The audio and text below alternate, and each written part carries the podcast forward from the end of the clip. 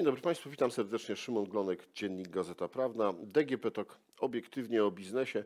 Witam Państwa w cyklu podcastów e, Giełda Papierów Wartościowych oczami prezesa Jarosława Grzywińskiego, e, prezesa w 2017 roku. Dzień dobry. Dzień dobry. E, poprzednią naszą rozmowę zakończyliśmy kropką e, po debiucie Griffinu. No ale w kwietniu e, debiut e, Dino. E, znacząca? Tu się tak uśmiecham trochę, ale to, To znacząca premiera na rynku. To, były to, to była taka historia, bo ja, ja mm, pamiętam, że właśnie taki, taki tercet wtedy e, wylądował u mnie na biurku gdzieś tam w okolicach końca marca, czyli Gryfin, Dino i Play. Ja sobie tak na początku myślałem, wow, ten Play to będzie debiut, to będzie na lata i w ogóle. E, Na Dino, przyznam się zupełnie szczerze, zwróciłem najmniej uwagę z całej trójki. No Gryfin znałem oczywiście, bo Gryfin e, cieszył się znakomitą sławą jako podmiotu, który inwestuje we wszystko, co jest nieruchomością komercyjną w Polsce. Ale no, w Dino oczywiście widzę, że Enterprise Investors stoją za tym debiutem, więc wiem, że na pewno będzie profesjonalnie i będzie Dobrze znamienicie. przygotowany, tak? Tak. I mamy takie jedno z pierwszych dużych spotkań e, pre-IPO w tej e, sali Rady Giełdy, która trochę wygląda jak e, mały okrągły stół dookoła. Jest całe mnóstwo ludzi z całej Europy, bo i banki inwestycyjne z Londynu i Wilni. Wszyscy pytają, gdzie jest prezes Dino. No i oczywiście prezes Biernacki się nie pojawił zarówno i tego dnia, jak i w trakcie debiutu. Do dziś unika aktywności medialnej. E, Pojawił się wówczas Szymon Bardzo mocno strzeże swoją prywatność, tak, to trzeba przyznać. Pojawił się Szymon e, Piduch, który był prezesem zarządu i którego wszyscy brali za e, pana prezesa Biernackiego. No i co? No i to Dino przygotowujemy ten, ten debiut. Rozmowy są dosyć dobre, wyznaczyliśmy datę. Oczywiście na debiucie pojawiło się z tego co pamiętam dwóch wiceministrów. E, Debiut był e, zrobiony z pompą. Duży wzrost na dzień dobry już na starcie. E, Następnego dnia duża okładka z prezesem Piduchem i ze mną parkietu. Takiego IPO nie było od lat. Jestem trochę zaskoczony, bo myślałem sobie, że nie będzie aż tak dobrze, ale było bardzo dobrze. A po latach e, się okazuje, że e, no, czempion chyba 30-lecia, jeżeli mówimy o spółki prywatne, oczywiście nie Skarbu Państwa, najlepszy debiut spółki prywatnej e, w historii giełdy papierów wartościowych, świetnie przygotowany. I o tym, o tym mówię do dzisiaj. Jak przychodzą, e, e, przyszli emitenci do mnie, e, a, którzy pytają, jak przygotować dobrze debiut, to pokazuję, mówię zawsze, prześledźcie sobie case study Dino. Jak oni to zrobili? Dwa lata przed debiutem po całym świecie. Roadshowy, spotkania inwestycyjne, budowanie księgi popytu w sposób bardzo mądry, transparentny, świetne relacje inwestorskie, no i takie są efekty. Kto tak. by pomyślał, że sieć sklepów tak zawołuje rynek kapitałowy? Do dzisiaj świetnie się rozwija Tak, i wszystkie wyniki, tak. które pokazuje. Świetna inwestycja, w którymkolwiek momencie by się te akcje nie kupiło. E, No a jak z tym playem? Z Playem było e, też bardzo taki, powiedziałbym, spektakularny debiut, bo na debiucie Playa pojawili się wszyscy prawie celebryci, którzy biorą udział w reklamach Playa. Było konfetti z sufitu, To było takie e, bardzo medialne i Tak, tak, taki była muzyka. show, show biznes, można by ale powiedzieć. okładka następnego dnia parkietu po debiucie już nie była tak optymistyczna jak e, Dino.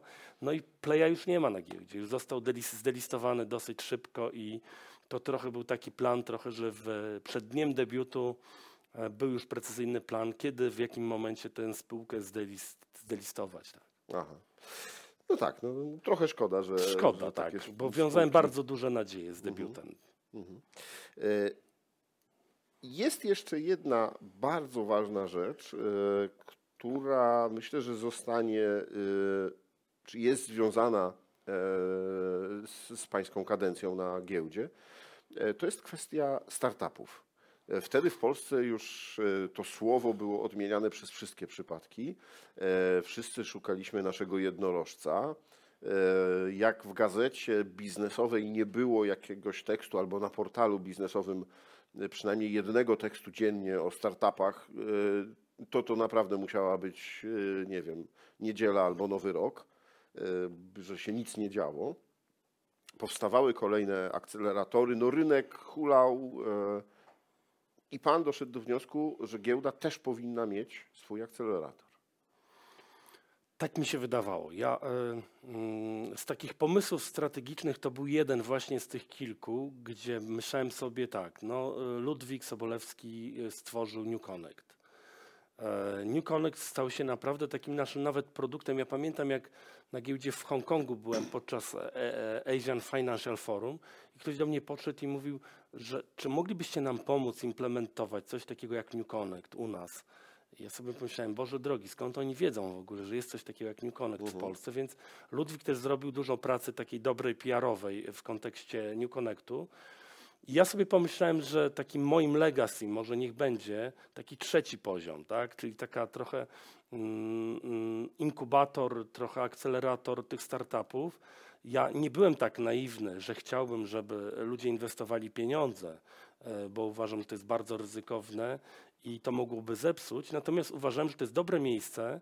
No, Tak. Ludwik Sobolewski sam ostrzegał przed tym, że New Connect to jest y, taka winda, która bardzo szybko może pojechać w górę, ale Tak. równie szybko może mm, spaść w dół. Ja zawsze mówię co do New Connectu, abstrahując od wszystkich negatywnych zjawisk, że na pewno od, odgrywało i odgrywa jedno bardzo pozytywną rolę. Mnóstwo spółek przenosi się z New Connectu na rynek główny. I tylko ta jedna cecha powoduje, że ten egzamin powinien być zaliczony tej platformie akurat obrotu pozytywnie. Natomiast co do akceleratora, Ja podpatrywałem na giełdzie w Londynie na przykład, że oni stworzyli taki program e, Elite, czyli to jest taki program trochę mentoringowy, gdzie e, scouting, e, scouting giełdy londyńskiej e, szukał na całym świecie najlepszych spółek technologicznych e, i oferował im, słuchajcie, przyjdźcie do nas na taki roczny program mentoringowy, tam najlepsi specjaliści z najlepszych spółek, takich jak Pepsi, Coca-Cola, Nike i tak dalej, nauczą Was, jak robić model finansowy, strategiczny, e, jak budować biznes i a nuż się uda, nuż zostaniecie naszą spółką publiczną kiedyś i tak dalej. Taka fajna inwestycja. I, i, I z tego się wywodził mój pomysł na ten warszawski akcelerator spółek. I nawet zrobiliśmy taką, mm, takie otwarcie, gdzie wręczaliśmy takie bilety duże. E, To był pomysł akurat e, Arka Regieca, prezesa Bisfandu, który, e, który też mi mówił o We, tym. we współpracy założyliście razem ten akcelerator. Tak, tak. Podpisaliśmy list intencyjny, że on miał, on miał wspierać. I, no i widziałem dużą wolę. Na przykład odbyłem dużo rozmów z członkami zarządu spółek z WIG-20, czy zgodziliby się być takimi mentorami dla 20-30 wyselekcjonowanych spółek z różnych branż. Na przykład e, prezes ASECO byłby mentorem i opiekunem jakiejś spółki z dziedziny e, IT. E, któ- Prezesi spółek bankowych dla fintechów nowych. Mm, No ale mm, mm, pomysł umarł, tak? Pomysł umarł i chyba do dziś nie został reanimowany, aczkolwiek były jakieś tam pomysły, chyba rok czy dwa lata temu, żeby reanimować i uważam, że lata minęły, a do dziś uważam, że to jest dobry pomysł i w każdym momencie jest wart wprowadzenia na GPW, no bo ma się wtedy pod kontrolą ten dobry polski kapitał e, przyszłych może e, przedsiębiorców, którzy wszyscy marzą o debiucie na Nasdaqu. A oby marzyli na GPW. E, No dobrze, ale e, e, przyszedł e, czerwiec, no i jednak przyszły zmiany. E, Przyszły zmiany. E, Ja wówczas otrzymałem taką propozycję, no, że właśnie pojawiła się pierwszy raz wola polityczna w tej całej przygodzie, że wola polityczna jest, e, żebym ustąpił miejsca prezesowi Ditlowi. Ja został wiceprezesem zarządu i tak na jakiś czas uzgodniliśmy. A następnie po kilku miesiącach też we współpracy z Radą Giełdo stwierdziliśmy, że jest taka spółka Acqui Exchange, w której giełda warszawska miała znaczny procent udziałów i ja tam już wcześniej byłem delegowany jako dyrektor do, i latałem non-stop do Londynu do tego Acquisu, e, żebym e, skoncentrował się na tym Acquisie i na tej właśnie spółce i de facto przygotował po pierwsze IPO tego Acquisu, e, na AIM-ie, czyli na małym rynku londyńskim. A to IPO miało służyć temu, że to już była nie moja decyzja, tylko moich następców, żeby GPW pozbyło się tych 21%, o ile pamiętam, e, akcji w fantastycznej platformie tradingowej Acqui Exchange. To było sprzeczne z moimi założeniami. Moje założenie było takie, że wręcz przeciwnie, powinniśmy dokupić 31%, mieć pakiet kontrolny. E, No i czas pokazał, że miałem rację, bo już w dniu debiutu ta spółka zyskiwała mm, tak bardzo, że okazywało się, że to by była świetna inwestycja, no bo choćbyśmy wydali nie wiem jak wielkie pieniądze w Polsce, liczone w miliardach, tak nowoczesnego e, narzędzia nie stworzymy, które jest narzędziem tradingowym, gdzie giełdy całego świata robią trading w czasie rzeczywistym e, i są aktywnym graczem. Tak? Na rynku londyńskim to jest obecnie kilka procent obrotu dziennie. E, Panie prezesie, ale tak po ludzku Mhm. 13 czerwca nie był pan wkurzony? E, No bo jakby rozmowa, to o czym mówiliśmy w marcu, była taka, że to jest dłuższy plan. To, to, nie są e, tylko te kilka miesięcy. Nie, nie byłem wkurzony. Ja wcześ, wcześniej już otrzymywałem takie sygnały, e, że wola polityczna jest taka, że po pierwsze ja jestem neutralny światopog- co najmniej neutralny światopoglądowo. Jestem trochę elementem niepewnym, na zasadzie lubimy cię, jesteś super profesjonalistą, specjalistą, ale jednak e, chcemy mieć bardziej tutaj e, e, kogoś, kto e, jest e, zaakceptowany przez szeroko rozumianą politykę. I ja w tym momencie sobie pomyślałem, ok, jeszcze trochę na tej giełdzie pobędę, ale rzeczywiście to zmierza trochę w takim kierunku, e, gdzie mm, jako niezależny profesjonalista powinienem e, nadal tą niezależność kultywować w sobie.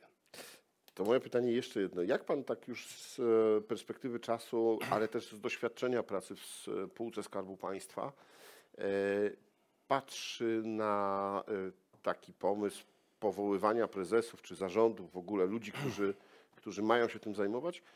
No właśnie, nie poprzez jakieś arbitralne mm, decyzje polityczne ministra, premiera czy kogokolwiek innego, tylko poprzez konkursy. Mm, Konkursy y, tutaj też były. Konkursy są zawsze. Pytanie, pytanie, pytanie dotyczy tego mentalu. Czy po 30 latach e, ponad od transformacji mamy ten mental gotowy w Polsce na to, żeby mm, te konkursy były naprawdę z krwi i kości niezależne? No bo rozumiem, że pan jako specjalista, jako E. profesjonalista na tym rynku z dużym doświadczeniem po stronie biznesowej, no ale też po tym doświadczeniu kilkumiesięcznym z administracji, no myślę, że nie miałby sobie e, równych. Dziękuję bardzo za komplement. Natomiast e, tak, ja jestem zdecydowanie za. Jestem za tym, żeby ludzie, którzy przychodzą, obejmować określone stanowiska w firmach, przedstawiali swoją strategię, swój plan, pokazywali, że ich droga życiowa dotychczasowa nie była przypadkowa, e, więc e, mam nadzieję, że, że ożywimy te, kon, te konkursy. Ja pamiętam, robiłem roadshow taki jeden z wielu w Nowym Jorku dla polskich emitentów i tam pojechało wiele spółek Skarbu Państwa i siadali naprzeciwko nas e, przedstawiciele funduszy, e, wielu funduszy amerykańskich i tam w manualu takim inwestycyjnym to było jedno z podstawowych pytań, na przykład jak to się stało, że pan nigdy nie pracował, nie do mnie to pytanie, oczywiście tylko do jednej ze spółek, jak to się stało, że nigdy pan nie pracował w ubezpieczeniach i jest pan w zarządzie największej spółki ubezpieczeniowej w regionie i tak dalej. Takie rzeczy na profesjonalnym rynku są nie do pomyślenia. Tak? Także e, zdarzają się oczywiście wyjątki, ale generalnie wydaje mi się, że powinniśmy zmierzać w tego, to jest element corporate governance'u całego, tak? I w tym corporate governance nie ma miejsca na przypadkowe nominacje.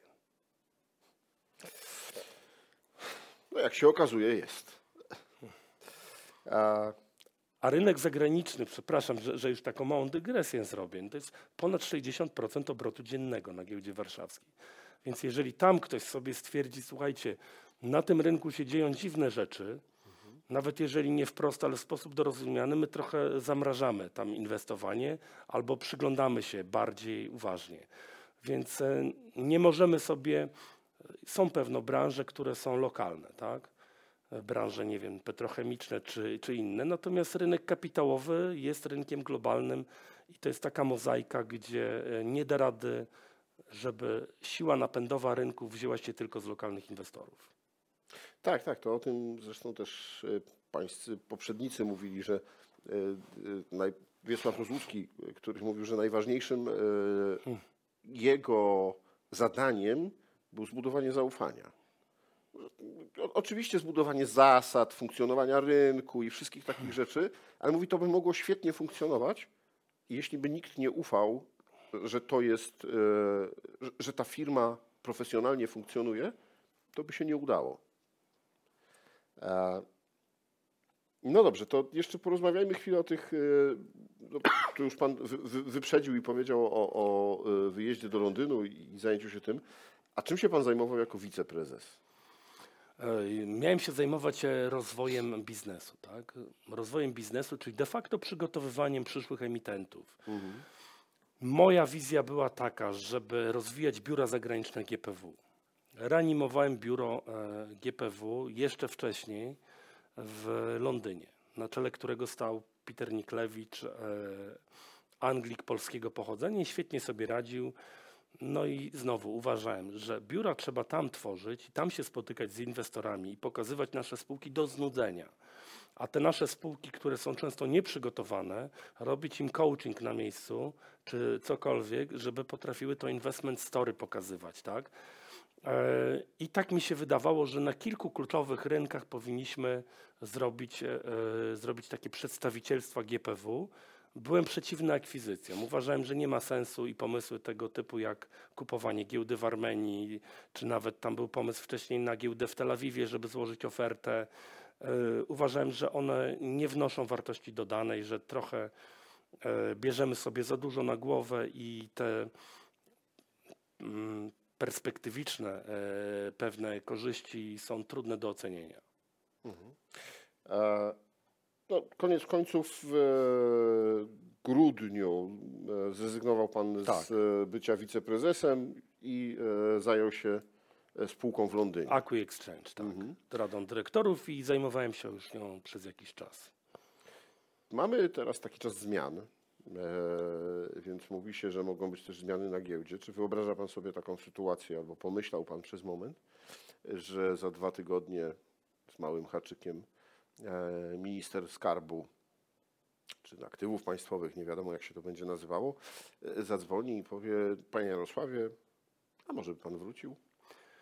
Wszystko jest możliwe, ale powiem zupełnie szczerze, że tak się przyzwyczaiłem do życia e, na rynku tak zwanym prywatnym, na rynku trochę bardziej już private equity niż na rynku kapitałowym, że e, nie oczekuję, tak? Nie oczekuję, e, natomiast zawsze jestem do dyspozycji, jeżeli otrzymam jakoś rozsądną propozycję, czy to na rynku kapitałowym, czy na rynku finansowym szeroko rozumianym. Dziękuję Panu bardzo. Ja dziękuję bardzo. Moim i Państwa gościem w podcaście DGP TOK Obiektywnie o Biznesie e, w cyklu Giełda Papierów Wartościowych oczyma prezesa Jarosława Grzywińskiego był Jarosław Grzywiński, prezes Giełdy Papierów Wartościowych w 2017 roku. E, Zapraszam oczywiście do e, wysłuchania poprzedniego odcinka i w ogóle słuchania naszych podcastów. Dziękuję Państwu bardzo. Bardzo dziękuję za rozmowę.